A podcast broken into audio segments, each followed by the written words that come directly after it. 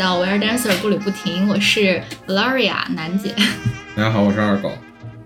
来，我们今天邀请到了两位那个特邀嘉宾，索菲亚和 Jackie，来来跟大家打个招呼。Hello，大家好，我是 Sophia。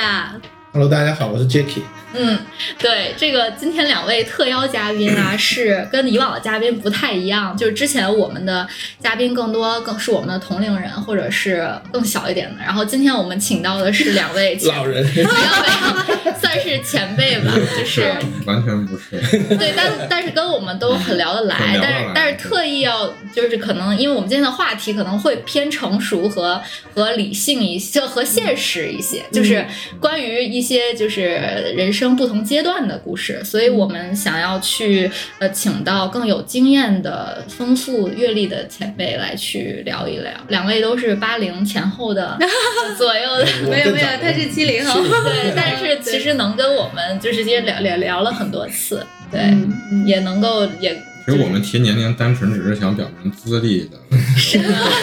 其实我觉得现在年龄没有那么重要，年龄不是问题，不是因为我们待会儿聊聊到两位自我介绍，肯定也会就大家也会知道差不多这个人生阶关系，阶段我们在哪里。会觉得说，就所有的经历都是一种沉淀，嗯对。然后每个年龄段都有它的美好，对是的，对是的。是的，是的。然后我们也相信我们的听众，包括我们这个年龄段的这个同龄人，也会想要去了解一些，就是关于呃不同阶段的人生的历程的故事，包括在马那每一个阶段怎么去做自己人生相应的选择。嗯，对，那要不，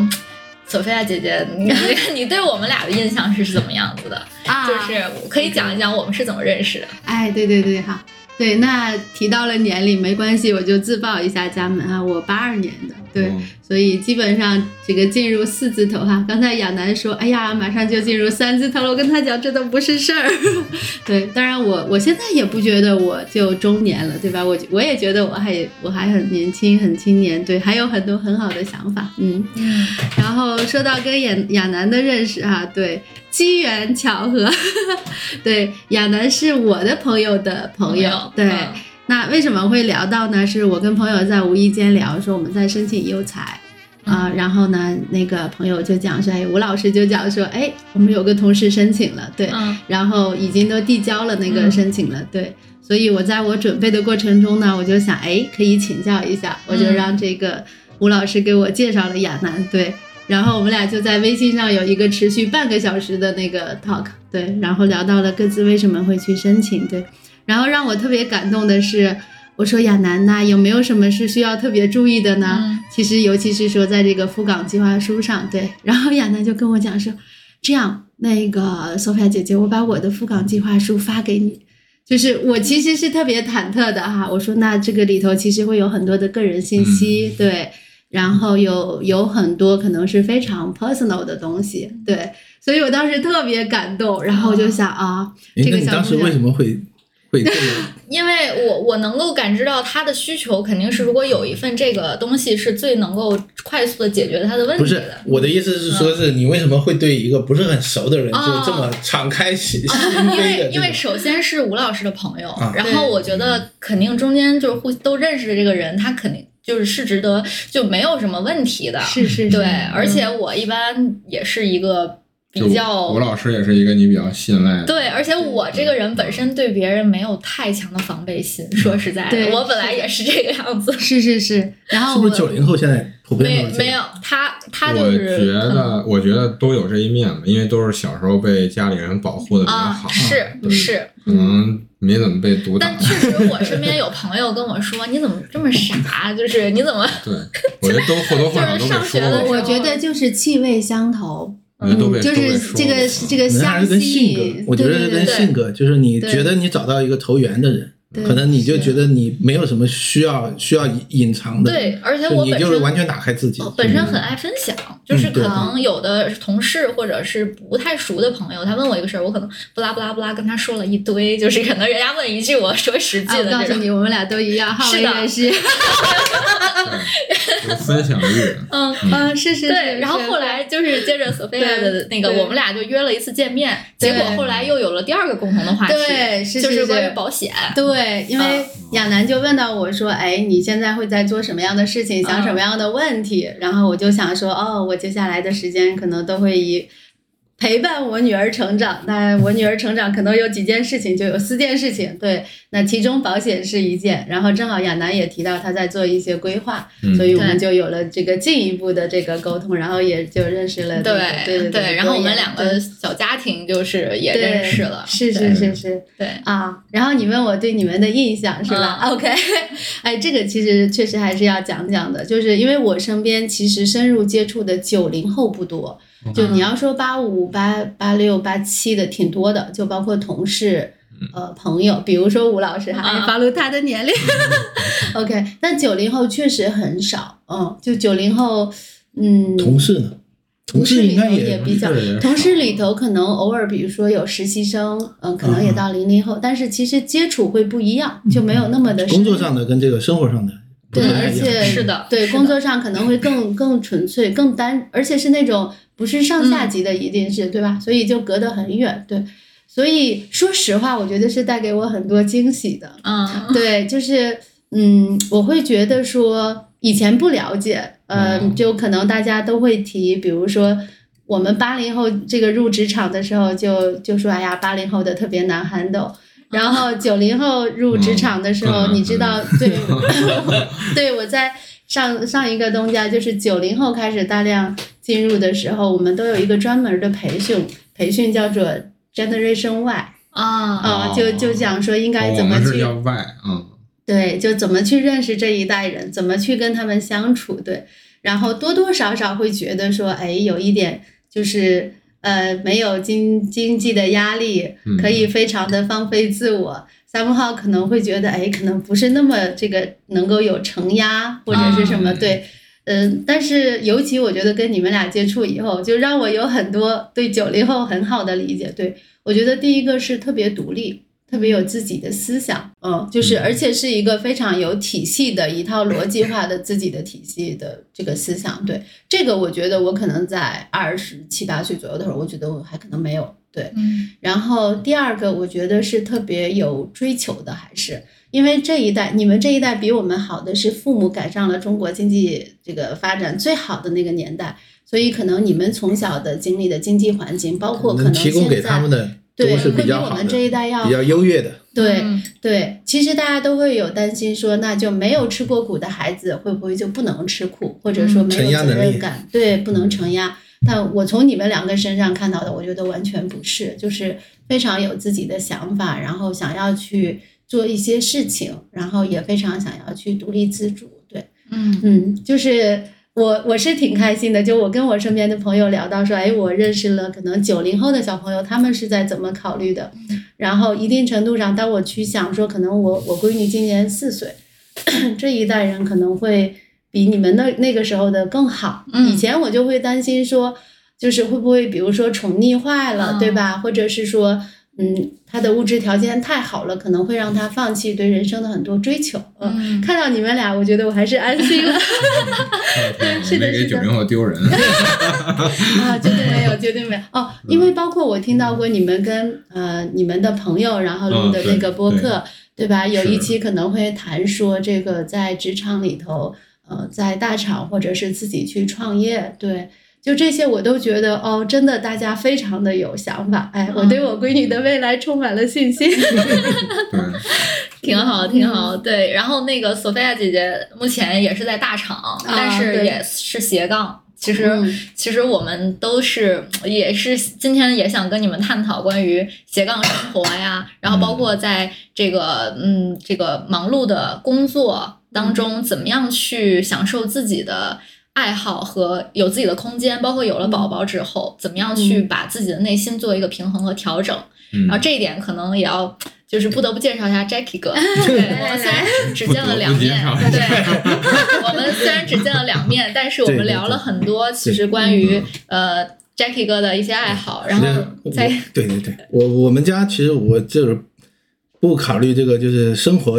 就是不考虑这个工作什么这些压力什么的，主主要是帮着家人能够就是生活能够更愉快，然后能不能怎么能够生活更有品味？气氛组，对对，气氛组比如出去旅游什么的，都要做什么这个规划什么的，我就会做一些系些规划。统的做个自我介绍。对我我自己其实是这个从事 IT 行业的，对哦，做这个数据分析，嗯，对，但是我自己自己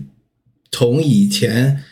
读书的时候嗯。到后来工作，就普遍大家都觉得我不像一个理科生，嗯，对，觉得我像一个文科生，就是思想比较发散，就经常会会会做一些就是一些一些怎么说跟这个影像化比较相关的这些东西，就是看电影啊、对音乐啊，然后还有就是规划文案啊，就是做这些。嗯文艺青年对。对对对，愿愿意去做这方面的一些东西。对嗯文艺青年的标签会大过理工科男生的标签。啊 哎，那当时有没有想过，就是要转行，或者是想要去完全把自己的爱好当成职业呢？嗯，有一段儿其实想过，但是觉得好像就是如果你把你喜欢的一个东西，你就把它完全当成你的职业的话，其实有这个压力，其实挺大的。对对对对，就是就就比如说你看电影的这个事儿，如果你呃这个要分享，说我有一个朋友，他就是做这个呃以前是做这个摄影的，哦，都是对他学也是学电影摄影。嗯然后后来呢，他也是做相关的这个工作，就是摄影的器材，然后再后来呢，就是这个摄影的数据的这些管理哈。嗯然后他就讲说，如果你自己只是爱好这个的话，你把它变成了你的职业，你就会发现，你再去看这些东西的时候，你总是会有一个技术的条条框框限制你。嗯，对你就是你去看一个电影的时候，你就很难完全去很难完全去沉沉浸到这个电影里面去。对你总是在想说，哎，这儿曝光有点过了。这个我听说过，是吧有有这个问题，就很多人很之前我好像听了一个播客，就是他他觉得就是他现在最大的问题就是他越来越难以去享受他做的东西了。对，对他每次就是会，他他又很处女座嘛，他就是会对有一个点，就只要他全片儿都特完美，对然后就跟做就跟做菜一样，就全片都特别完美，然后就是最后飞进来一个苍蝇，然后又飞走了，这种感觉一样。然后他就觉得这个电影我完全不能再，他是个剪辑师，啊啊，啊对他，因为他原来他就是呃喜欢去剪自己喜欢的电影，每年出个年度混剪什么的，嗯就是一个 UP 主。嗯，然后最后他就变成了那个剪辑师之后，他就发现他难以去享受这个东西，嗯，就他太过于技术就是他会对对技术的这个东西特别严他他有。他他有一个强迫症，他现在就觉得他自己已经没有办法去对抗自己的这方面的这个，对你很难让自己放松的去享受一个一个东西对。他不能接受有瑕疵了已经。对，所以所以就是我我自己感觉还是工作跟这个生活尽量的你。就是说你不要太掺杂到一起，掺杂到一起以后，可能会要么就是影响工作，要么就是影响生活。就所以你保留一定的界限，其实也挺好的。嗯，我是这么想可能得想清楚。对，其实说到人生阶段这个事儿，我我我我发现我有一个变化，就是在二十，我们现在是二，就是步入职场，其实也嗯差不多三四年、四五年左右嘛。嗯然后在这个阶段，我可能也跟性格有关系。我我们俩，起码我们俩就是想在职场里面，可能工作就是占据了我们生活的百分之九十，呃，或者是百分之八十以上吧。嗯呃，然后在这里面，我们就想要去发挥自己的能力，做到最好。但是，嗯、这个东西如果一旦发现它不是你自己真正想要的，或者你在做的事情其实跟你自己真正感兴趣的事情是两个东西的话，嗯我们就会有一些痛苦。就是说我未来一辈子，或者说我未来还有好好几十年的职职，也许会有职场生涯，有好几十年，然后我一直从事这个行业的话，我会不会就离我喜欢的东西越来越远了？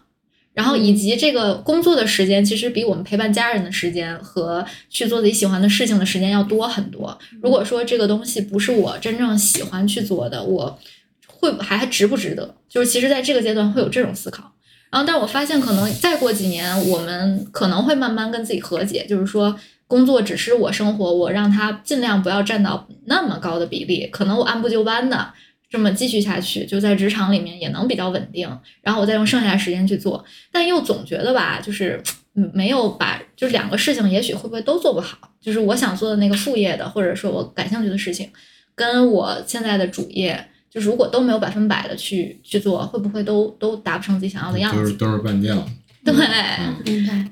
嗯啊，好吧，我已经工作了有我零六年工作十七年了，我的天呐！嗯 对，嗯，我我觉得吧，人生是一道选择题，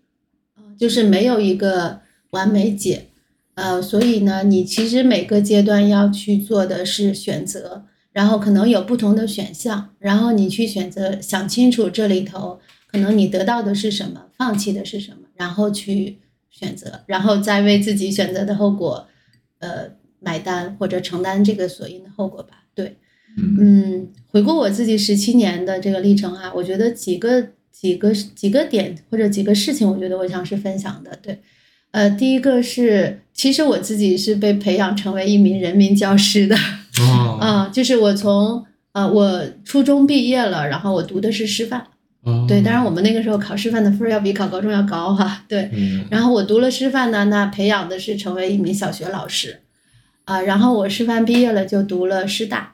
然后师大毕业了，我应该是可以成为一名高中老师啊，就在零三年，这是语文吗？呃，物理我最喜欢，他最喜欢物理啊，是吧？对对对。然后对，零三年我大学毕业了，我就考研。嗯对我跟亚楠是校友嘛，我就去南开哦南开读了，对，读了光学工程。那就在读这个光学工程的时候，其实我自己的想法也还是朝老师这条路线，两条路线，就一条路线读博士，然后留校，或者另一条路线是可能研究生结束也看起来会有一些机会能够留校，对。哦，然后到研三的时候还出现了一个机会是可以去德国留学，哦，嗯，，对，就是嗯，但这个意外出现在什么时候呢？就意外意外出现在说研三的冬天大家都找工作，然后我的上一个东家来这儿去招聘，我就陪着我的闺蜜去了啊、然后我就跟她一起去面试，然后一起参加。当然最后很遗憾，我同学没去，然后我去了。对，嗯那其实当时对我来讲是一个选择的时刻，就我在研究生毕业的时候，一个就是去外企工作，然后一个是对我计划还考博士，当时还有机会能够申请到国外的学校，嗯就是嗯，当时哦还有一个是我有可能能够可能研究生毕业了留校，大概这几种。对，那我当时选择了第一条路，就是去外企工作。就为什么呢？其实很大的一个原因是我当时觉得在学校里头待着，这个对我来讲是很熟悉的，我可以想到未来我会沿着什么样的路径走下去。嗯但是你说去职场，然后去外企做一个白领，哎，这个是我在电视上看到的，我觉得我的生活里从来从来没有出现过，嗯，所以我觉得说，哎，这个是会让我体会到一个不一样的人生，对，所以就当时还是比较坚决的吧，我觉得就选了这条路，所以我我其实现在也挺佩服我当年的勇勇气的啊，所以我觉得就是你可能要想清楚要什么吧，嗯。对，然后那这就是 我为这个选择。当然，我妈到现在都跟我讲说：“哎呀，你要不要去考个公务员？” 对，然后也会讲说：“你看，如果当年有在大学里头多好，对吧？寒暑假两个暑假多好。”对，对，但我我觉得自己也不后悔，就是真的嗯体验了一条不一样的道路。对所以我觉得从那个时候开始，我自己是学会了说人生真的是一道选择题。对，这是第一个点吧。第二个点呢，对我我非常典型的路径是我可能十二年是在外企，然后五年在互联网大厂，对，呃，然后这个中间我经历过像亚楠说的，嗯、嗯可能我在工作的前五年百分之百可能百分之百有点过吧，但百分之九十以上可能都是嗯工作，对是的，是，呃，当然那个时候呢，我很喜欢，就是我其实有一点工作狂的这个嗯在里头，对，嗯所以我可能那个时候没有像你今天说这么疑惑，说，哎，我怎么没有生活？对对对对，其实包括我跟 Jackie 男朋友，啊，没有，这这就要说，就包括后来其实跟 Jackie 在一起，包括我们结婚，其实，在有小朋友之前，可能确实也家庭没有太多的事情，就我的时间和精力也基本上是在工作上，就我觉得还是乐得其中的。啊，对对对，是是是，我们家是会有这样的分工，对。就可能是因为我自己确实还是挺喜欢工作的，就可能工作也提供了我很多的满足感，嗯对对对，嗯对满足感和成就感。所以基本上呢，我觉得还是挺享受其中的。对，因为我之前做销售的工作，就是我也觉得还那个是挺适合我的，嗯呃，然后挺挺挺挺喜欢的。对，所以没有我那个时候没有那么纠结，对。但是基本上可能到了职场第十年的时候，就可能你会发遇到一些不像以前一样那么顺的时候，嗯就那个时候其实你会反思的就会比较多，所以可能大概到十二年两年的吧，就有一年多的这个不太舒服的那个状态，然后呃在那个过程中呢，我就经历了跳槽，经历了跳槽以后，就是就会发现说你又到了一个快轨道上边，全新的环境，对，就是我从一个传统的行业。然后去到了一个互联网行业，然后就会觉得说状态很好，嗯。所以那个时候呢，我的一个体会是说，嗯，就是其实变化是可以带来很多新的东西的，对，嗯，就是老话讲是说人挪人挪活，活树挪死，对，嗯。呃，包括那个结束以后，其实我自己在反思，就是我十二年在一家公司是很有忠诚，我自己也很收获很多，对，呃，但是我也在想说，如果我早一点跳，可能人生也会有更更多的一些可能性吧，对。但我觉得变化不是目的，就是如果你自己觉得现在的状态是好的，三就有时候你可能是在学一些东西，有时候你可能是在，比如说工作之余可能会 take care 一些其他的东西。那你自己的状态是好的时候，这个我觉得就没问题。嗯但是如果你发现说自己的状态不好了，那一定是什么事情出了一些问题的，那是应该去停下来去想一想，然后哪些地方有问题，那你有什么样的选择性，你愿意去做什么样的选择？嗯对，嗯，我十二年跳槽的时候，我特别的忐忑，总觉得我离开了这家公司，然后就没有办法找到工作了。对，但是你跳了之后，你会发现说，确实柳暗花明又一村。嗯就是如果 something is wrong，那就去变化一下，会给你找到一些新的东西。就是避免的是说，你不要特别不舒服，但你一直就在那里头，一直把自己埋起来，然后陷在那个那个痛苦啊，嗯然后不开心中，对，嗯那可能这个事情就一直会是这样子的，对，所以，嗯，那就寻找一些内部的、外部的一些新的机会，对，嗯，明白。这是第二个，就如果觉得不舒服的状态，就改变一下自己。对，应该去做一些改变。对，然后第三个呢，就是可能到了我现在的心境，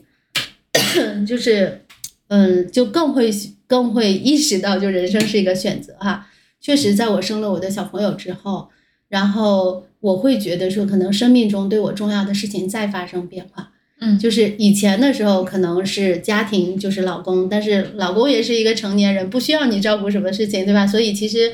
嗯、就是跟单身的时候所 care 的东西没有什么变化。对但是有了小朋友之后，就你会发现，确实一个生命的成长是需要你有很多的付出的。那养育的这个作用对于小朋友的成长是很重要的，对，所以可能对于很多人来讲，就有了小朋友，我觉得是人生发生大的变化的那个时候，对，呃，一定程度上，比如说对我来讲，可能我以前一直确实会把我的职业发展放成第一位，但是可能有了小朋友之后，我可能会对于说有工作和生活的平衡，然后甚至一定程度上，我可能会牺牲一点我工作的发展，对，但我我我觉得这就是人生的选择了，这是说我在这个时间节点，然后我在这个路口，然后我愿意去这么选择的。然后之所以这么愿意选择呢，是说，嗯、我觉得就龙应台讲的一句话特别对，说就是孩子跟你其实是一个渐行渐远的过程。嗯就三岁以后，可能当他开始上了幼儿园，当他开始上了学校，他真的是越来越远离你。对，所以我觉得我的选择是我希望能够在我陪伴他的时候多陪伴他一些，然后我能够给他一些影响的时候多给他一些影响，然后让他建立起来一个健全的人格，然后有到足够的安全感，然后能够有到自立的能力。嗯，嗯所以第三个呢，就是确实人生是一道选择题，就没有一个是一个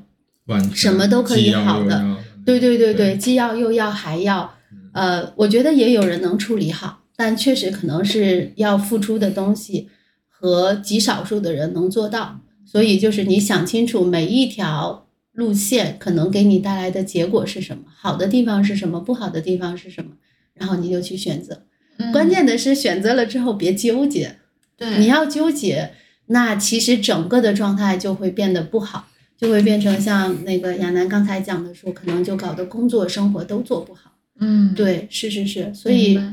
呃呃，对，十七年，我觉得三点吧，对，确实其实是两点。第一点就是真的是做选择的，每个时间节点去做选择，嗯然后去承担你所做的选择带来的后果。对，嗯第二个呢是说，如果你的状态不好的时候，一定是什么事情错了，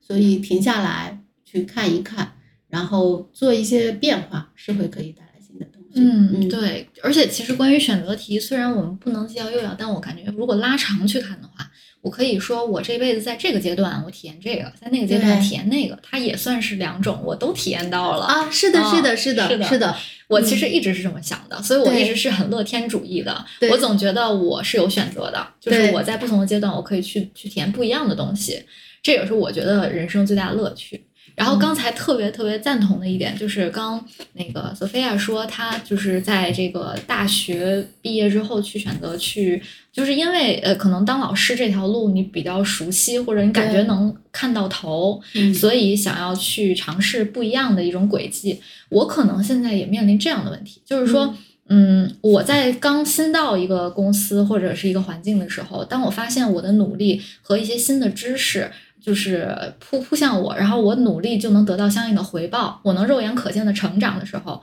我就会非常有动力，我愿意百分百的扑在工作上。但到了一个时间点，大概是两年左右，或者是一年半左右，一年半到两年之后，我就会发现，在职场里有的时候不是你努力就能够看到回报的，嗯也呃就是可能就是整个环境使然的。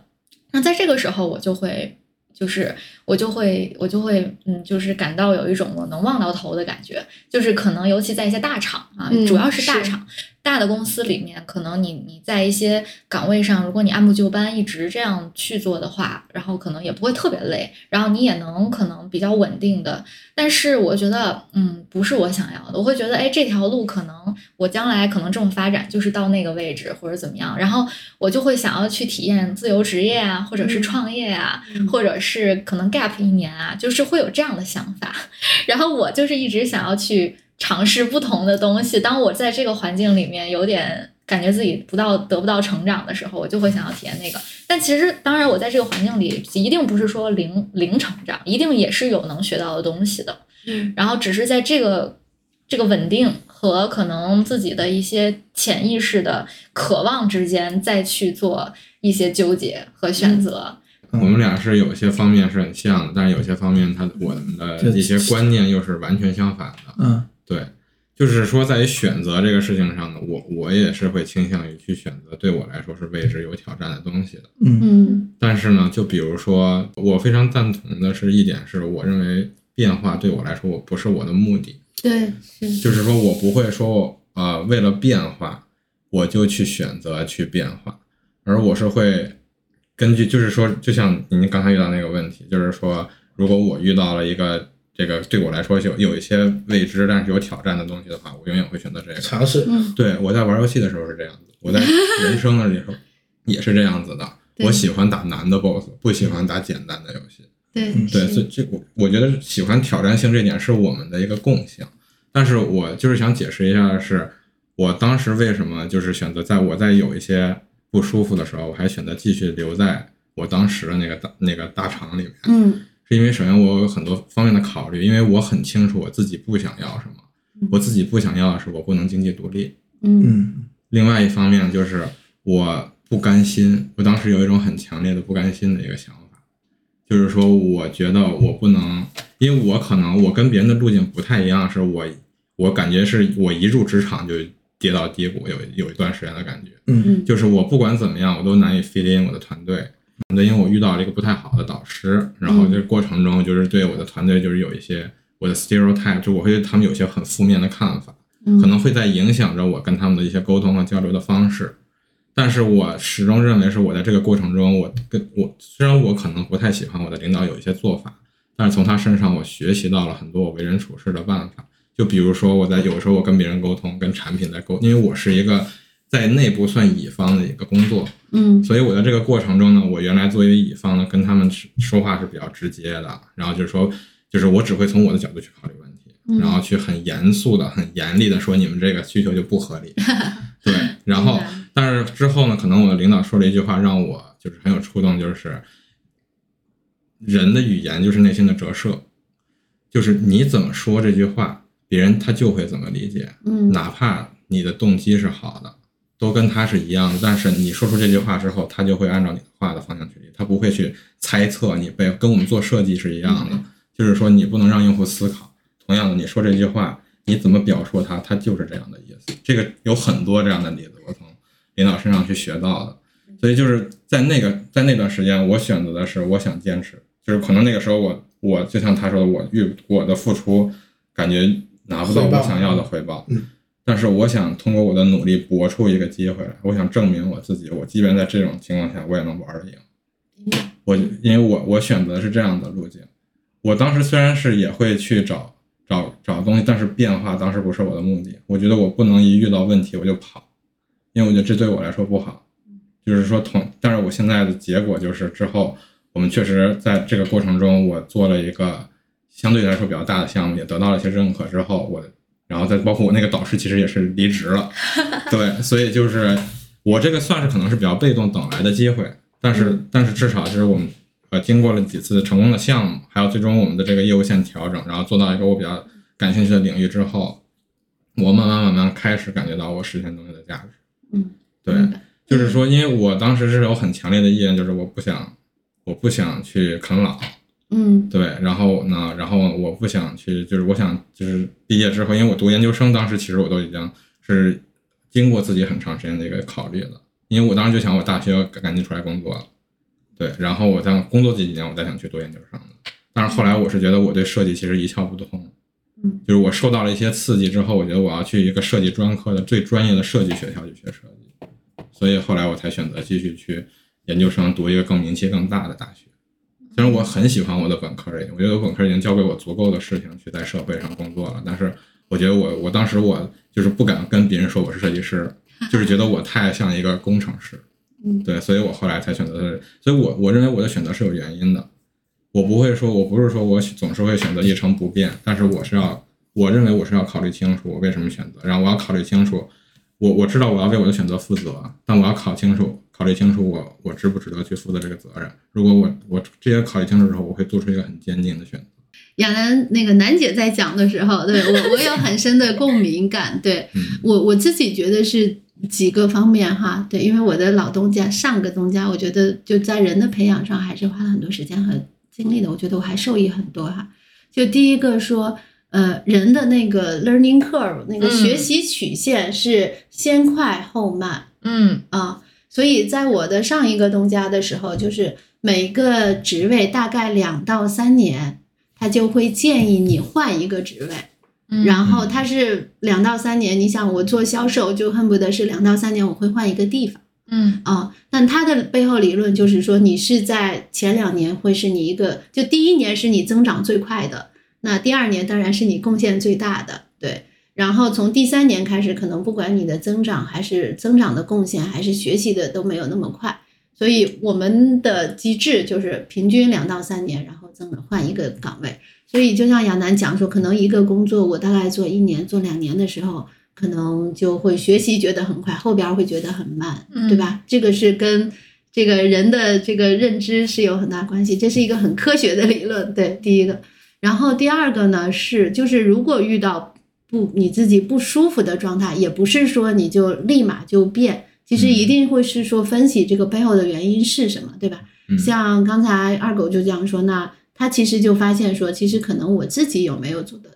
做到位的地方，我可以去学习的，对吧？然后那我就继续学习，对，就是有一句话叫 some sometimes we win, sometimes we learn，嗯。就是有些时候我们是成功，有些时候其实我们就是学习。我相信二狗在那个过程里头，我相信那段经历的成长对你以后都很有帮助至。少就是我现在回去看，我有很多事情我能做好，是因为那个时候我坚持下来。对，对是是是，所以其实呢，就是我们说你的状态不舒服，也不是说你状态不舒服你就马上变，你可能真的看一下是哪里的问题，自己的问题，那我们就去改进它。然后如果是别人的问题，那我们去影响别人。当然，如果说我就努力了一段时间，我自己很痛苦，或者说这个事情的发展也没有像我发的，呃，我预期的那么好，嗯。那那个时候呢，就你没必要在一棵树上吊死，就你不要让自己太痛苦到可能你都不能承受，对吧？是是是，就是他的阈值比我要 就是对广宽广阔一些，就可能我忍受的那个阈值比较对低。对对，然后还有一个 learning 是这样的，就是呃，类似于说 something sometimes we win, sometimes we learn，就是其实事情事情会有不同的视角。就我自己的一个经验是，呃，当你做一件事情的时候，你总试图去找到一些在这个里头对你的价值点。嗯，就它不一定是在你的主业上边对你的那个能力的提升，它有可能是从其他方面。嗯嗯嗯，对我我稍微隐晦一点说，比如说我现在做的工作，可能我以前是一个业务为主的这个部门，但我现在可能做的工作是一个职能职能线的一个工作。对，那这其中我也会遇到过，很多时候可能做的那个事情都不一定是我想做的。嗯但是当我自己去仔细的去想一想一下，我总会发现说这个事情它可以给我带来的一些新的一些呃一些视野吧，就它不一定直接的对我的能力，比如说是我期望的那个能力的培养，但是它会给我一些新的视角，比如说一件事情可能公众是怎么看的，政府是怎么看的，嗯然后这个路人是怎么看的？其实呢，我我自己很相信，说你的每一段经历都会以你感知得到和感知不到的方式会回报给你。所以你自己如果多想一想，这里头有没有一些点是能够让你有所学，或者只是只是去认知，都都都会好一些。所以是说呢，嗯，如果你觉得不能忍受了，那我觉得也不要太刻薄自己，嗯，是的。然后呢，当一个事情来了的时候，我们试图能够更全面的去评价它。然后，尤其又不得不做的事情的时候，那你去找到一些这个里头你可以学习的点，会让你可能整个状态会更好一些。对，嗯当然像像楠姐讲说，那我们如果努力过了，然后呢，可能结果还是不尽如人意，那我觉得不要抵触变化啊，变化就一定会是可以给你带来的新的东西。对对，只是可能我我刚才我们一直在其实，在聊一些职场瓶颈，然后我刚才思考两个点，第一个点就是关于变化和我现在的现状。当我的现状可能也没那么差，而且我也能学到新的东西，但这个时候我面临了一个新的机会。我可能就会更多的会去选那个不确定的机会。我也是 对，这个是我觉得我们俩很像的一我也个地喜欢方。挑战，我很喜欢不确定的东西。我对于确定性，就是就是还是会过一段时间，我就是会不喜欢确定性的东西。嗯，然后，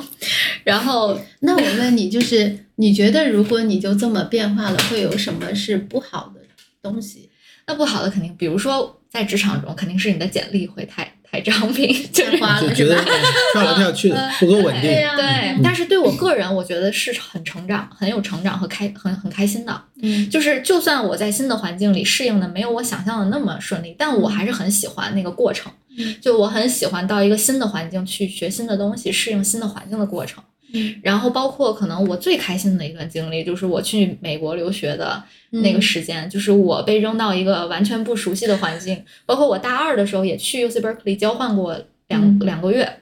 那个时候就是我给我打开了新的世界，因为我一直是在家里被保护的很好，然后家里管的也很严，也没怎么自己出去玩过。然后结果去美国那那两个月，我觉得放飞自我了，对，我觉得啊，原来有这么多种不同的视角，嗯。看问题的视角，包括不一样的活法，包括我去旅行，开始自由行之后，我就特别特别开心。刚上大一，我就跟家里说，我一定要去出国留学，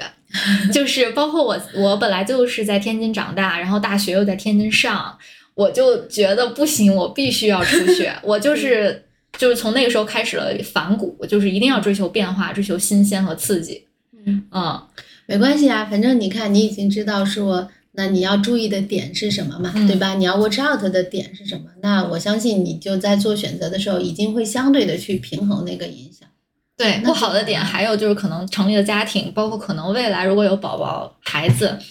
你可能就是我也自己最担心的点就是，我是一个比较喜欢不确定的人，但我将来要为了嗯孩子或者为了家庭，我可能要放弃，就是要放弃自己的想要的一些东西。但我相信那个也是为那个时候，我觉得我会我会愿意，就我我会自自然而然的有一个变化，就不会说痛苦的被逼的一定要怎么样。会的，反正就是如果有了小朋友，说实话，你的状态变化会很不一样啊。嗯就是嗯，当有了新的一个生命之后，真的你的不安感会会会油然而生。对对对对对，嗯呃，但我觉得说，那有不安感就去解决就好了啊。我给你分享个我的例子，就是我因为我们要小孩也比较晚，我们小朋友现在才四岁，对，所以。呃，我真的生完小孩之后，看着小朋友躺在你身边的时候，其实你的焦虑感是会很强的。嗯就我自己，就是我我算过，我是三十七岁生小朋友，当我六十岁的时候，我小朋友才二十三岁。二十三岁可能大学或者刚读完，然后或者没读完。那如果要再读个研究生，读个博士，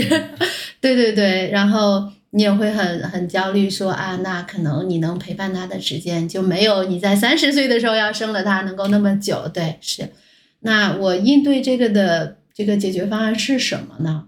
我当时嗯几个哈，第一个就是我还是看了一些书，然后告诫自己说你是你，他是他，就是还是独立的个体，就是呃，作为一个妈妈，你可能要先解决好自己的问题，然后你才能去解决他的问题。所以这是我觉得从一开始就比较好的认识点，认识到这一点，就是我们是很独立的。所以，比如说今天晚上我们出来，或者说比如我出差，呃，有的妈妈可能会有负罪感，但我不会。嗯 啊，就我我觉得我现在就是在工作，那我就就全身心的工作。对，当我不工作的时候，我会照顾好他。那这就是我，我是我，他是他。第一个，第二个呢，嗯，我最大的担忧来自于说他能不能够长得像我预期的那么好嗯啊？就是我们朋友经常在聊，就是我们能不能接受我们这一代人可能考不上我们读的大学，我们这一代人是不是会对比我们可能有到阶层掉落？对，所以，但我自己是一个很好强的人，所以我觉得我最大担心就是他能不能长得像我预期的那么好。那我就试图去想说，那我希望他是一个什么样的人？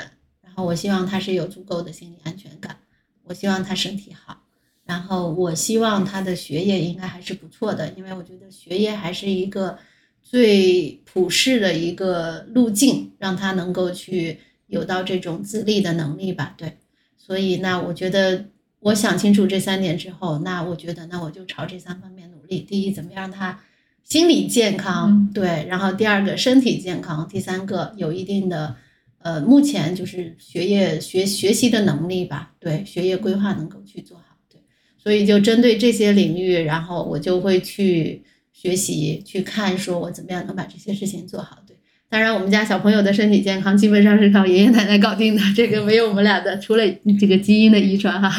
应该都是爷爷奶奶的功劳，对。然后，嗯，当然在这个之后呢，因为你要培养小朋友嘛，那你要做到这些，一定是要有一定的物质基础的。所以呢再加上说物质规划怎么去做，对财务规划怎么去做，所以基本上就是想清楚这些，然后我慢慢的在这个事情上，呃，然后有到了解，然后自己觉得知道该去怎么做的时候，那可能就会心安一些，对。嗯。然后第三个呢，像亚楠说的说，那到到时候其实我也可能会心甘情愿的去放弃一些我自己的东西，嗯，这个是是的，嗯 嗯，就这个是是的，就当那个生命在你的面前的时候，嗯，就是他只要对你笑一下，你可能一天的不快就都会消失掉。对，那你是发自内心的希望说他好，所以你都会去想说，那为了他好，你做什么样的事情是可以让他好的？对，我都听说是可能会有母 亲是因为有激素的原因，有一部分是这个原因。母性的对对爆发对，是吧？但我有点好奇，爸爸会有吗？就是 哎，好问题，好问题，这个是什么样的感觉？有没有那种他笑一下，你一整天就都好了？应该还是有的，应该还是有的，只是可能没有女性的。我觉得应该理解不了。他一直理解不了这个。有有，我我不是就是看个人，就是我是比较敏感的人，嗯，但咱俩是一个星座，我觉得你也应该比较敏感。对，但是你现在是没有，所以你没那感觉。我在应想象不到的应该这么说个是没法想象的。应该这么说，在我小朋友出生之前，嗯我自己也觉得我也不会那么敏感，就是就是对他的这个反应不会那么敏感。嗯但是我觉得他开始出生了以后，出生了以后，然后完了，你看着他每一天的变化，其实都，反正你会心理上有一些不同的这个感受。我觉得你会的，你以后也会的。会有一种觉得，哎，我怎么这么就是有父爱是吗？会 有这种感觉就。就是我举个很简单的例子，就是说，呃，比如说他，你看到一张画，然后其实可能是很简单的，或者说是嗯很潦草的，嗯因为他因为他还不怎么会画，但是他会告诉你，他画的这个是什么，是爸爸我妈妈。我这个其他孩子我也觉得有意思。对对。嗯，对，这个我不单是这个不单是有意思，就是对它会让你就有那一瞬间，你就会觉得，哎，真的挺感动的，就是他会想得很很远，就是那种。嗯。就是你就觉得说，甚至你有时候觉得说他可能比你想远远的超乎了你的想象，所以你所以你会有那种莫名的感动的，有的时候确实是，但是但是我就讲说，在他出生之前，你怎么也想不到，反正我觉得我就没有说。呃，其实我是觉得我没有做好准备，说他会跟我说这些话，嗯或者说做这些事儿。嗯，但是他突然给你做，你却应该会挺感动的。会会会不会有了孩子之后，会第一次有那种爱另外一个人胜过爱自己的感觉，会吗？不会，我我我们俩我们俩都是比较还是不是比较独立的，就是你你嗯其实你其实你这个想，我觉得是，我觉得可能因为我们跟老一辈不太一样，嗯，就是我觉得我们首先你爱别人，你要先学会爱自己。如果你自己都是你都不爱自己，你都不能把自己处理好，你也就不能对别人负责嘛，是这个道理。所以所以说，你不会觉得说你为了这个小朋友，你要怎么放弃自己的楠姐不仅是为了这个小朋友，为了他老婆也是，他是是第一位的。那这点上，其实我觉得我们俩还是比较一致的。对你，首先你要你要爱自，就其实这个跟工作，其实我觉得也也比较像，就是还是刚才说的那个，就是你如果说在那个状态中，嗯就是那个环境中，你觉得每天就是度日如年，非常难受，嗯那一定你会不开心，不开心以后，这个东西就是一个恶性循环。但是说你在这个环境中，刚才说的转变或怎么样的，你不管是大转变或者小转变，你尽量让自己要就是开心起来，你自己要愉悦嘛，心情要愉悦。嗯你不管是做工作，或者是照顾家人，或者怎么样生活，你总是能够，我是感觉这个是个比较正向的，肯定是会朝着一个好的方向的去去去那个发展的。你不会说你老是把自己困在那个那个笼子里，你只会可能工作也做不好，然后你家庭也可能也可能处理不好，然后就所有的事情你都会觉得就是什么福无福无双至，祸不单行，就你觉得啥都 啥都不顺利，然后你最后只会就越来越荡，越来越荡。嗯，对，是的，这这个，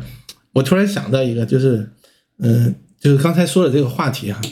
其实，呃，有一有一本日本的漫画，嗯然后后来改编了成动电视剧，也特别高分啊，就是这个评价特别高分，在豆瓣上。然后，呃，它其实就是讲的一个职场新人怎么进入到一个全新的环境。呃，这个这个电视剧叫做呃重版出来，是根据一个很有名的日本漫画改编的，二零一六年上上就是播出的。然后他就讲的是这个一个很年轻的一个女生，这个女生呢，她是个什么？呃，以前是什么职业呢？她是一个跆拳道，嗯跆拳道运动员。但是呢，她很年轻，可能有种种原因，她就受伤或怎么样，她就不能再继续这个工作了。这个时候呢，你，就必须要发生转变。但是她又找不到别的工作，然后她去到一个漫画编辑部，去到一个漫画编辑部，然后在这个完全陌生的环境，因为跟他从小生长的这个环境就不一样，他对漫画也没什么感觉。但是他去到这里，他要去做一个编辑，作为一个菜鸟，然后编辑部里头呢，基本上都是比他就是大很多岁的这些老鸟们，嗯，就是有不同的有不同的经历、不同的这个感悟，就这些人和他发生了碰撞，他用他菜鸟的这种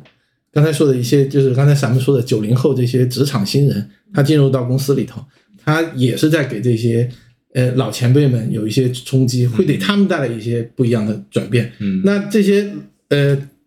前辈们呢，就是比如说七零后、八零后，甚至九呃这些老前辈们呢，他们面对这样的新人呢，他们也会回想说自己当年刚入职的时候是一个什么状态，嗯。然后这里头就发生了很多故事，每集是一个故事啊，每集是一个故事，就是你你你如果你没看这集，你看下集其实影响不太大啊。然后就是我就讲说，在这个过程中呢，其实有很多这些影像化的或者是文字化的东西，我们可以看看，我们可以了解一下。其实工作也好，生活也好，都可以用这种比较轻松的方式去解决。你就看到这些职场新人，其实其实我看你们也是这样，就是职场新人、看到你们进入公司那种就是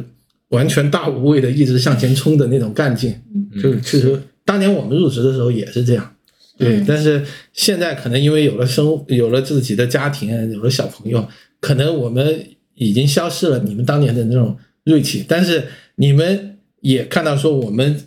之前这么多年经历的这些，我们也有一些经验积累，我们可以跟你们分享。所以我觉得其实不冲突，九零后也好，或者是八零后、七零后也好，我觉得只要是在一个很好的这个环境中，大家能够正向的互相影响。然后这个环境就会，所有人都会工作的也好，生活的也好，就是一个正向的。所以我推荐大家看看这部电视剧，嗯可以看看。好的，好的。其实说回关于生活方式这件事儿，然后其实 Jackie 哥现在上次我们也聊了，其实是属于一个比较自由。自对对对对就是自由职业的这种。其实我特别想好奇，当时做做出这个选择是怎么会就是去做了哪些准备吗？或者是有什么样的条件，我们才可以去脱离一个可能一个比较稳定的大厂，选择自己出来？没什么条件，没什么准备。其实当时为什么会选择这个呢？是因为呃岁数比较大了，呃，然后呢又想要小朋友，然后呢呃他是经常出差，就刚才说的做销售，然后管一个区域，然后就是要到处跑的这种。那你这个时候呢，你可能有一个人，你就必须得牺牲一下，你不不能说我在这儿不动，他老是动，那这个有小朋友的这个计划也很难实现。对，所以说你必须要做出一定的放弃，对，然后完了就就其实我觉得就比较顺理成章，其实没想太多，对嗯对，就你人生你其实你认准，就是刚才说的，人生分很多阶段嘛，你认准这个阶段你的主要目标是什么，你就先把这个目标先完成了，然后再说别的嘛，再去做别的。对你要是这个时候你纠结说，啊、啊，我我什么东西也不放弃，但是他什么东西也不放弃，那这个东西就很难达到你你们想要的这个，你总是得有一些取舍嘛，就是这样的。嗯，明白。而且是两个人的 timing 节奏是对对对要一致，目标要共识好。对，就是对人生是一道选择题，然后家庭我觉得是应该以一个家庭为单位来去规划这件事情。确实，如果有了小朋友之后，可能对这个的需求会更大。嗯，是的，就是以家庭来去看，其实什么样是一个对家庭整体，然后更更更大产出或者说更好运转的方式。对对，当然一定还是要有一定物质基础的。对所以我觉得这也是以一个家庭规划为为出发点吧。所以选择那一定是要去看你有什么样的选择，有什么样的限制条件。然后任何的选择都有它的好的地方，然后有它不好的地方。有了小朋友，不是说你探索世界就就终止了反而是你会多了很多新的视角去探索这个世界。啊、对你以前没去过的，你可以带着他一起去。嗯。是呃，你但是也有人说什么没有孩子的时候，我可以去去什么什么冰岛啊，然后就瑞士啊这种地方，但是有了孩子，我只能去迪士尼。呃有孩子你也可以带他去冰岛。我猜他是有，我猜他是有几方面的考虑。他最主要的考虑造成这个影响，应该是物质上面的考虑 了。多了多了一个人，是的因为因为认还有一个是这样的，就是你可能在他三岁的时候没有办法去冰岛，但他八岁九岁你一定可以去冰岛。啊而且你要相信，小朋友对这个世界的探索远远超过我们。就是他会问很多的为什么，就在这个过程中，他会帮助你对这个世界有了更多的对，认这其实知。我很乐于去干的事儿。非常，嗯嗯，我我再举个极端的例子，就呃，我们家小朋友三岁多，反正开始，比如说有一些启蒙的这些东西，比如说汉字，然后比如说英语，对吧？做启蒙，就是我我觉得我我们学了这么多年，我从来没有学想过说这个东西是怎么样能被人学会的。但是真的，你看在教他的过程中，然后你就会观察，比如说认一个汉字，你不能要求他看一遍他就记住了，不能要求他今天认住了，明天就就就就还记得这个事情。就他前期他需要可能多次重复的反复，然后慢慢的学成。对，就是我我是挺开心，我我作为一个被培养要成为老师的人，我觉得我以前都没有这么深入的去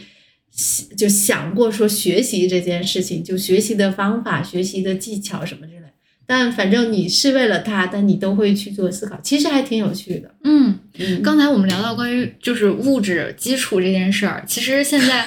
我们虽然很多年轻人其实想早生，但是就是物质上，这这是一个悖论，就这是一个、这是一个怎么说呢？你们你们怎么看待这件事情？就是我们想要去，包括我们会思考这这个我们想过什么样的生活，我们要不要生孩子，其实也都是考虑了综合了物质啊，然后能力啊这方面。对，也是嗯因为其实我们不是说，如果我们真的财富自由了，那也许很多选择都会变得很简单。那也不一定那也不一定。我嗯我考虑只有一个，就是时间。我是觉得我时间不够用，但我没考虑过物质上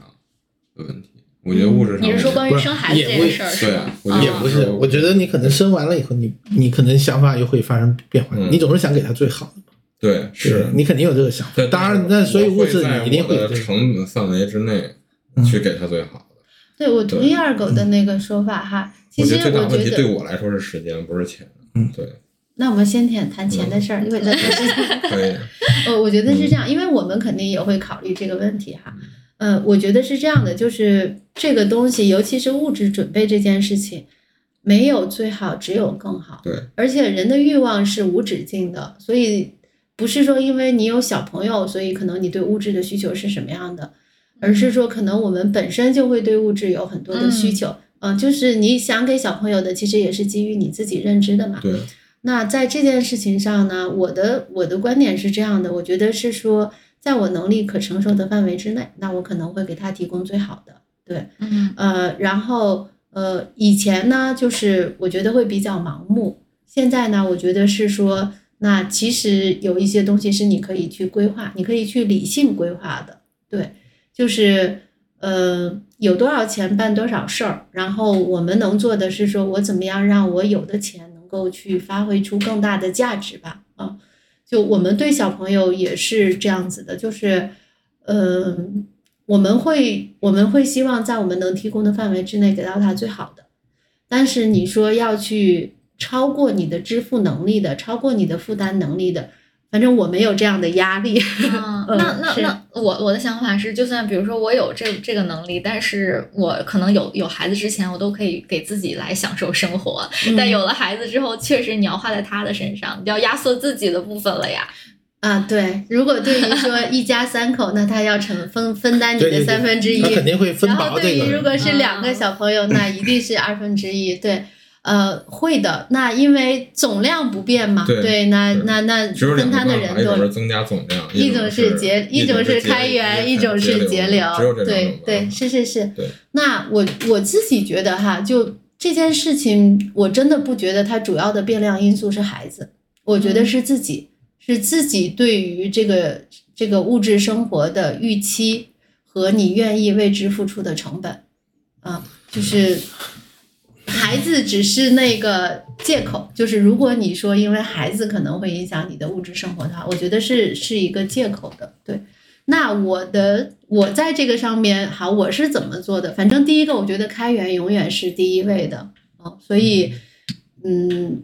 就大家很努力的去工作，然后让职业发展有到更好的发展，那这些都必然是要去修的功课了。嗯，那如果比如说有的人会说，我不要孩子，我可能就能提早退休了，我就财富自由环游世界了。可以呀、就如果他是逻辑自洽的，我觉得就大家想清楚，自己你不要出现说，可能我到了三十五岁以后了，我想要小朋友，嗯嗯，那这个时候可能你的很多的计划就会被打乱。但你说我就很坚定的，那我就是不要，然后我觉得我个人或者说我两个人就很好了。我觉得这就是去选择的，那你就选择这条路径，OK 的。嗯，嗯就因为我们俩要小孩也比较晚嘛，其实我们也聊过，就如果不能有我们自己的小孩，那我们也觉得 OK。可以接受那。如果有我们的小孩，我们就陪他一起去长大哦。所以核心其实是你自己要自洽，你不要说既要又要还想要，然后嗯，你希望能够享受到嗯见证一个生命成长的这种幸福。呃，但你又不愿意为之付出，说可能要分割我的三分之一，或者甚至是我的二分之一哦，那嗯我我觉得逻辑自洽就会好很多，所以我觉得嗯不着急，就是你可能真的还是应该就 follow your heart，然后你慢慢的等这些事情，然后去出现了，然后你再去考虑。这两年开始，我听了一些播客，就是很多我们九五后甚至零零后去当数字游民，嗯就是很多人去啊、就是新加坡巴厘岛那边。啊，对，就是大家做 Web 三点零嘛，然后可能有的是程序员或设计师，他线上也可以工作。对然后很多人离开大厂，尤其这两年大厂裁员啊、嗯这些，是他们就哎过得很好，发现了另外一种生活方式。我就听了很多这种相关他们去讲这些故事，当然背后他们一定也经历了一些焦虑和心酸，但他最终就会想，哎，我为什么不在很早之前我就有人告诉我，其实我可以选择不一样的生活。对，然后那天我就跟他，我们俩喝完酒，我就我自己也在反思，为什么我会突然在工作了几年以后，开始觉得想要换一种活法。就是因为我觉得现在的这种生活状态有很多原因，是我从小是一个好学生，嗯是一个一路走来也没有太多的就是挫折，可能一一直按部就班的。但我很小的时候，我想做的是歌手，是演员，嗯 然后是主持人，是艺术家，服装设计师。嗯然后，但是我一直没有能够去走这条路。但是其实现在做兴趣爱好也可以做，嗯但是我已经过了那个最好的阶段，或者说我已经现在对那些东西的兴趣也没有那么的强烈强烈了。嗯对，但是我总是想说，我现在做这些事情到底是不是我人生的最大的热情？然后我的热情到底在哪里？所以我就总是想要去探索，就是去找到我真的想要一直坚持下去的一个东西。我就在想，即使我在职场里发展的特别好了，做到什么高管了，我就真的开心了吗？我就我就人生就不会有遗憾了吗？我我给我给自己的答案是不是？我还是会有遗憾。嗯那又又又又看了一些书，或者是一些人的就是建议是说，当你想要去探索，或者想要去你你现在想你自己的人生终极目标是什么？我的答案就是环游世界。嗯那就不要等到你走不动了。走不动了，或者等到你觉得一切都 ready 的时候，可能永远都不会有一切都 ready 的时候。那现在想的是我要攒多攒够多少多少钱。嗯其实，在我曾经想要攒够那个钱数，我要去环游世界的时候，那个那个条件我已经达成了，嗯就可能我已经有那那些钱了。嗯但是现在又有新的阻碍了，就是我可能会在乎别人的看法，在乎现在的职场的一些呃积累，然后我就总是会担心会不会我就永远实现不了。所以我会思考这些问题，我就会，而且我又是我特别赞同，就是我们要先把自己呃调整好好、处理好，我要把我想做的事情先做了。那我问你个问题，嗯，你规划里头的世界环游是什么样子？是说你就是一年的时间我就这样环游世界，嗯还是说我希望这一生我能够去过更多的地方？这是两种不同的方式。嗯，本来我想的是第二种，但我会发现哈，就是现在的这种工作状态，让我虽然也有假期去旅行，但那种旅行对我来讲又更像度假，它没有那种实际你去到一个地方去。感受当地人的生活的感觉。我在研究生的时候去美国，呃，在那个在在德州那边也是去到了一个民宿，然后那个那个那个房东是一个呃长发金发的美国人，然后他自己是个应该是个作家，然后他养了一只非常好看的鹦鹉。然后呢，他又有很多养了很多别的，有什么蜥蜴呀、乌龟啊，然后有游游泳池，有一片是淘林子。金家吧？真的就是刚才说的那个房东的那个生活，我当时就觉得啊，这这种生活就是我之前就好像只在书里或者电视剧里见到的那种生活，但是其实人家国外就很多人就是这样生活的，他他可能他兼职还做一些家具设计。啊，然后我觉得特别酷。当时在那个旅行的时候，大概是一个月的时间吧，在德州也是跟同学一起，就是住民宿，然后然后开车这样德州，我觉得那种状态就就特别好。对，大概就是会有一一个阶段，就是你跟当地的人要有交流，一定不是说你像逛景点一样走马观花的，然后探打卡那种的体验，跟你实际到一个地方去跟当地人生活几天还是不一样的。对，我想想想是喜欢深度是那种体验有深度的，就是旅居的那种感觉。那你会想说，可能我接下来两年我就什么事情都不干，我会想啊就是对，然后我就要计算一下大概需要多少钱 然后要商量。但是有点两年有点奢侈，我可能想的是，我现在真的会想，呃，休息可能半年差不多、或者一年，给自己一个 gap 的时间，因为我其实也总结了很多职场里面的一些专业的内容，我想要把它写下来，嗯写成一套课程。嗯，对，然后想那二狗要上班。就你在家里头做这个事儿，可能你们再 plan 一些假期，这是不是一个可行的方案？表达过，是这个是接受这种状态的。对，就如果这个真的是你毕生完非完成不可的，我会尽我的全力去支持你完成这个。我唯一不能做的是，我也不工作了，陪着你一起去流浪。那我就相当于我们这个家庭就完全是是是就因为是这样的，对，对嗯确实，我觉得我们要面对现实嘛，就是既要又要还想要，嗯，我觉得是不太现实的。这个跟财富自由不自由没关系，就财富自由也会有很多对，也会有其他的一些限制。然后，那确实，我们每个人身上要承担除了自己以外的一些家庭责任，对吧？社会责任，嗯，对。嗯所以我我我觉得很好呀，就是你有这样子的想法，就你能够发现让你去兴奋、让你去开心的事情，我觉得这是一件特别美好的事情，嗯对呀。嗯那你把它落实到地，落实到位，那可能不存在一个最理想的状态，没有真空状态，没有最理想的状态。那你可以把它变成就是一步一步、一小步一小步可以实现的，对吧？嗯对，是的那你可以在家里头录着你想积累的那些东西，沉淀的那些东西。那你们可以去 plan 一个七到十天的，对吧？这种假期，对国庆也好，春节也好，然后一些年假也好，对吧？嗯你可以就在一个地方一个城市，我就待十天，哪里也不去，我去嗯体验那个什么。就我觉得说这是一个折中，就折中不是说，嗯，就是只是说我为了妥协，而是说确实你需要尊重，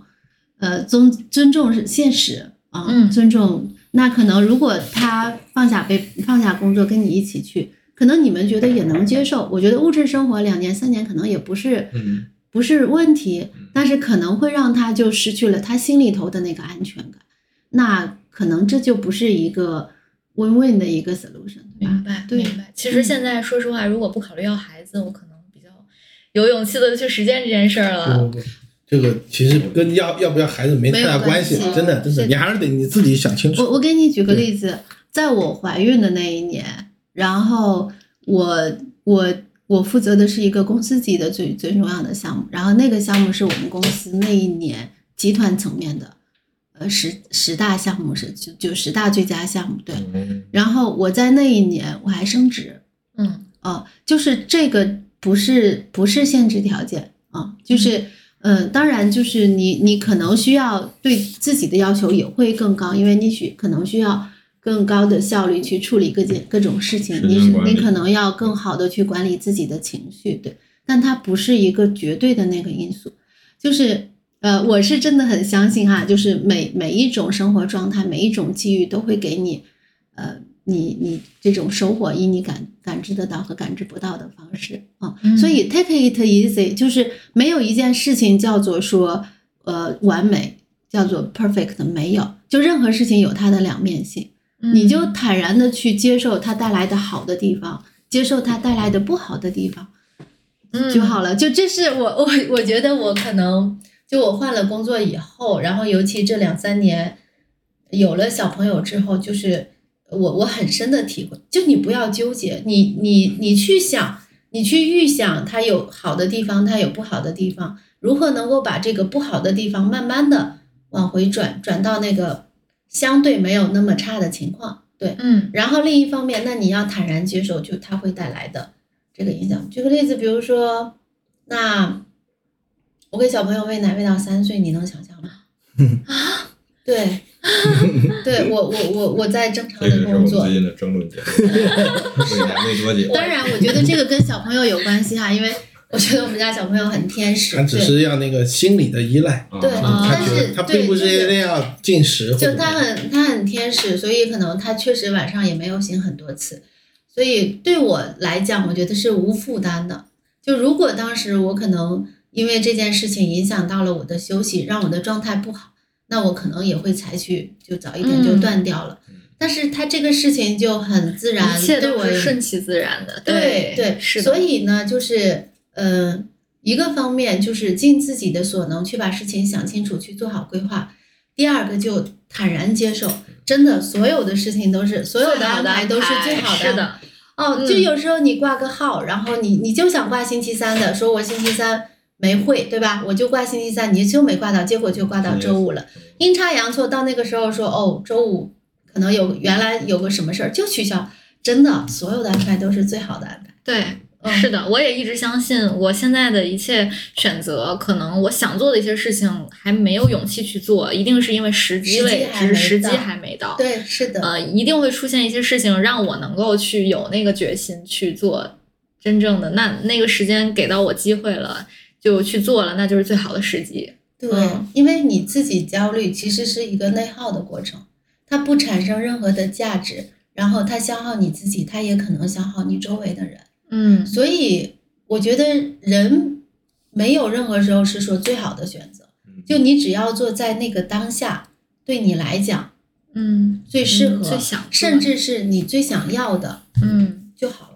是的，这期播客特别像我俩的人生资讯。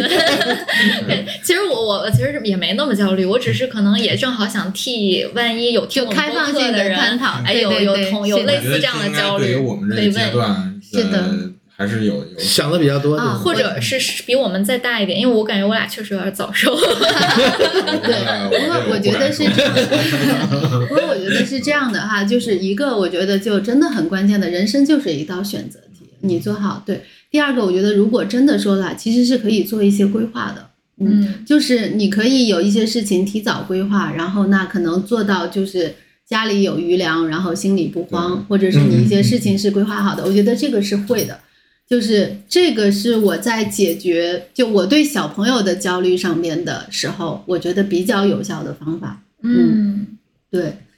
嗯，就我我讲到说，对小朋友来讲，我担心的就是三件事儿。就第一件事儿就是心理健康嗯啊，第二第一件是心理健康第一件事儿是心理健康，就我觉得他一定是要有足够的安全感，然后心理健康。第二件事是身体健康，对。第三个我觉得是叫能力吧，就是其实小的时候那可能就是学习能力，其实就是学业规划，对。所以我解决这三件事情，我怎么解决的？就是心理健康，心理健康分了两个阶段来解决。就第一个阶段是我怀孕和他刚出生的时候啊，然后我那个时候是看了松瑞雪的书，嗯，它里头其实就写到一个观点，对我很有帮助。他说，呃，小朋友大部分的行为都是他的正常反应的行为。他就说，举个例子，比如说小朋友玩玩具的时候，刚开始他是会咬，那是因为那个时候他是用咬来去探知这个世界。来来感受。对，然后他说，当小朋友就喜欢坐在地上玩的时候，那你就让他在那儿玩，他就是用这个方法来来去感知世界的。他说，一个小朋友在那个斜坡上，可能爬上来爬上去，一下午爬了十几次。他说，你就让他爬就好了，对你无非就给他多洗衣服 就好了。对，所以就那个看完之后，就是对小朋友三岁之前是解决了我的焦虑的，就是他的大部分行为都是他的适龄行为。那你只要做好说安全的防护嗯引导，比如说咬，那可能你给他牙胶，你就把消毒做好。啊、然后你可能就给他那种布梳，然后可能也定期做消毒就好了。然后当他开始要爬，你就在地上爬就好了。你可以铺上垫子，你可以说我一天增加擦地的次数，让它干净一点就好啦。对，所以这个对我非常有用。就我基本上前三年的焦虑，就因为这一点就就解决了。就他的行为大部分都是正常的，嗯，甚至包括说小朋友发烧，小朋友发烧，你只要呃观察他的体温，然后三十八度五以上，你给他吃那个退烧药。如果他能够正常的退下来，那其实就没关系。当然，如果说两天以后这个烧还不退，那你再带他去医院看就好了。对，就是这种知识，就学完之后，我就我就很安心了。对，然后第二个阶段是他到了三岁的时候，因为我们计划送他去幼儿园了，那那个时候我就开始出现了新的焦虑，是说他上幼儿园一定会哭，啊，就哭这件事情，我觉得是很正常的，但是该怎么处理呢？对吧？你就让他一直哭吗？还是你有什么方法？包括说，可能他到了学校里头，可能会开始接触到新的环境，对吧？然后接下来他的学业可能会好或者不好，对。然后这个时候呢，就我就去接触了正面管教，因为我身边有朋友跟我讲过，对。这是本书吗？一种教育方式，哦对，教育方法它是它它有这个书，它是一个教育的理论和体系，对所以他有书，然后他有这种培训，对。然后呃，我当时我不知道那是不是我的解法，但是是我觉得可能的一个解法，所以我就进去去学习，去上课，然后去拿那些认证讲师的。对，那在那个过程中呢，就我觉得它是一个挺好的方法啊，就是尤其心理学这个东西，我觉得没有办法讲某个东西是对的，某个东西是错的，但是它如果在一套逻辑里头能够自洽。去解决你的那个问题，我觉得就够了。那他在他的那一套就阿德勒的这个人生人人人生而自卑这套体系里头，他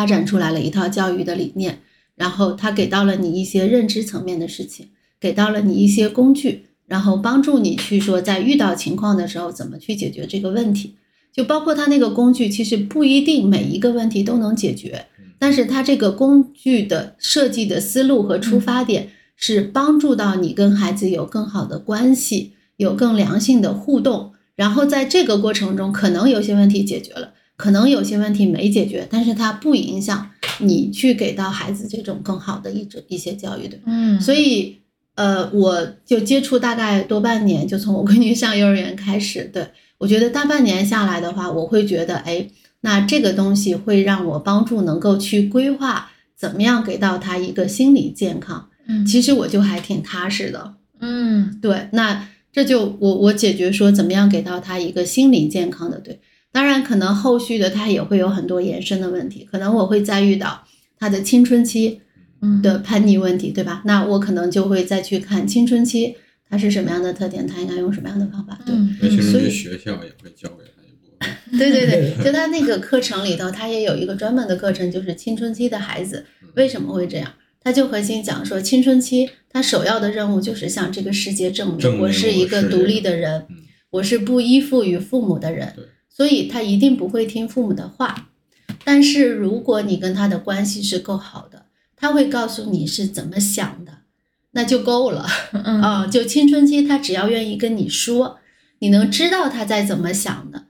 就已经是非常成功了。对，嗯是，所以这个正好也是给了。嗯，父母一套科学的方，其实之前的父母可能他也老一辈的一些口耳相传的或者是经验，但是他没有一套体系的一个心理健康的教育方法。对，嗯是。比如说像我们的父母那一代，可能还或多或少，比如说会惩罚用的比较多，但是简到我们要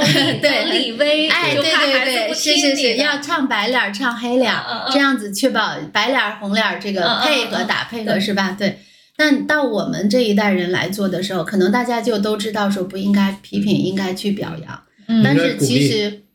嗯。对，但是如果用用正面管教的理念来看的话，其实表扬不是一个推崇的方式，它容易去促成孩子有这种呃取悦的心理，对吧？然后容易让孩子是说去呃争取那个小的目标，嗯。然后不敢去挑战一些难的，所以他会讲说，其实你应该是用鼓励。那嗯。鼓励是认可孩子在这个过程中所有的努力和进步，即便是失败了，那只要认可他的那个能力，他的他的付出，对吧？他的进步，然后那这样会让孩子知道说，我做做事情，我总会把事情往前推的，然后我总能去够做到更更好的，对，就是我只要做了，就比我不做要好，对。嗯所以你看，这个就是一个特别普遍，对吧？比如说，大家现在都会觉得表扬很好，贴小红花啊什么之类的，对。但是其实可能一个更科学的方法是叫鼓励。这个跟我们在职场里头也是一样的，是吧像？管理学里面应该也会应用到这种。对，就是你说他好，你不能只说他好，或者说什么，你应该是告诉他说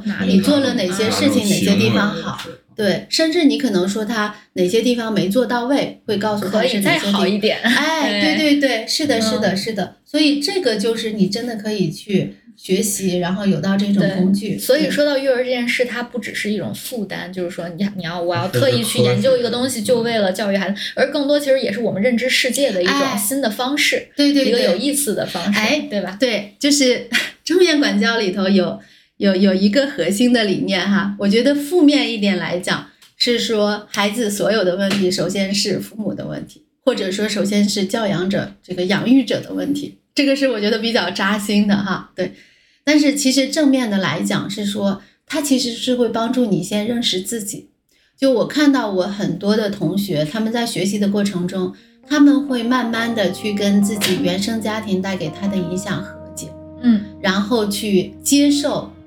这些事情在他身上发生所带来的影响，然后去缓和跟他父母的关系嗯啊。然后呃，当他这么做了以后，其实他才是真正的放下了原生家庭对他的影响，他才可以去尝试用一些新的方法。对我们就会发现说，很多人在对待孩子上边那些不太好的行为，很大程度上是继承了。是的，是的。对的，是的。你曾经不喜欢你父母对你做，你将来大概率还是会对你的孩子做。啊，这个是我也是听到过的嗯所以就像楠姐讲的说，其实就这个过程，我觉得过程里头就一个先是度自己，